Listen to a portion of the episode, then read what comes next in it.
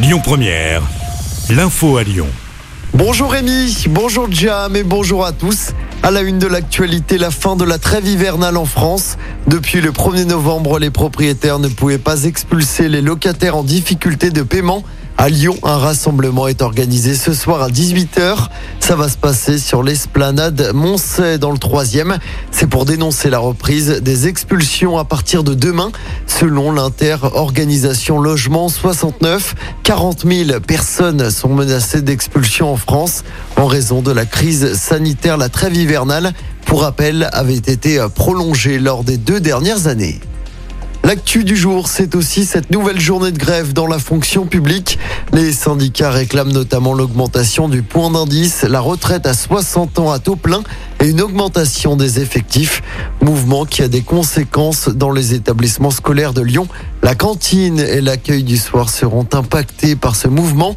On vous a mis le détail complet des perturbations sur notre application. Dans l'actualité locale également, cette macabre découverte à Lyon. Un corps a été repêché dans la Saône. Ce sont les membres d'un club d'aviron qui ont découvert le corps d'un homme qui flottait à proximité du quai Paul Sédaillan dans le 9e. Selon le progrès, la victime âgée de 76 ans était portée disparue depuis environ deux semaines. Son corps ne présentait pas de traces suspectes. Une enquête est en cours. Et puis un forcené interpellé hier en fin de journée à Villeurbanne. L'homme s'était retranché à son domicile du cours Émile Zola où il menaçait de faire sauter son logement. Le raid a été envoyé sur place. Le suspect a été placé en garde à vue. On passe au sport en football. Le défi des filles de l'OL en Ligue des Champions. Elles doivent renverser la tendance ce soir en quart de finale retour face à la Juventus Turin. Ça va se passer au Groupama Stadium. Au match aller, l'OL avait perdu 2-1 en Italie. Coup d'envoi de ce match à 21h. Chez les garçons, l'OL devrait annoncer une nouvelle recrue cet après-midi. Une conférence de presse est organisée à 14h30 en présence du président Jean-Michel Aulas et de Bruno Chéroux, le directeur du recrutement.